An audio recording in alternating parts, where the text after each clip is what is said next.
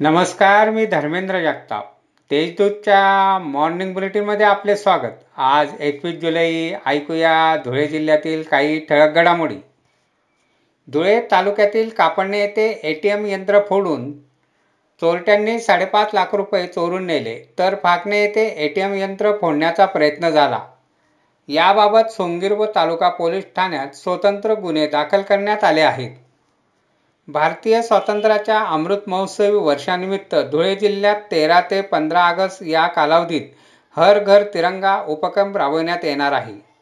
या उपक्रमात धुळे जिल्ह्यातील नागरिकांनी सहभागी व्हावे असे आवाहन जिल्हाधिकारी शर्मा यांनी केले आहे.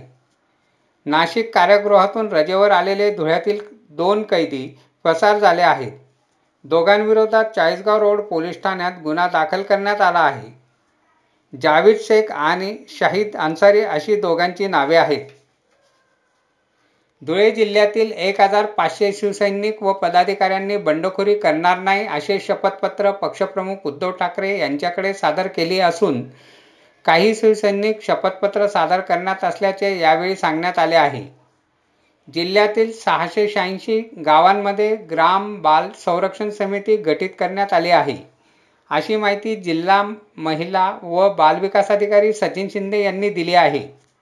धुळे जिल्ह्यात कायदा व सुव्यवस्था राखण्यासाठी सत्तावीस जुलैपर्यंत प्रतिबंधात्मक मनाई आदेश जिल्हाधिकारी शर्मा यांनी लागू केले आहेत. त्याची अंमलबजावणी होण्याबाबत पोलीस यंत्रणेला सूचना देण्यात आली आहे.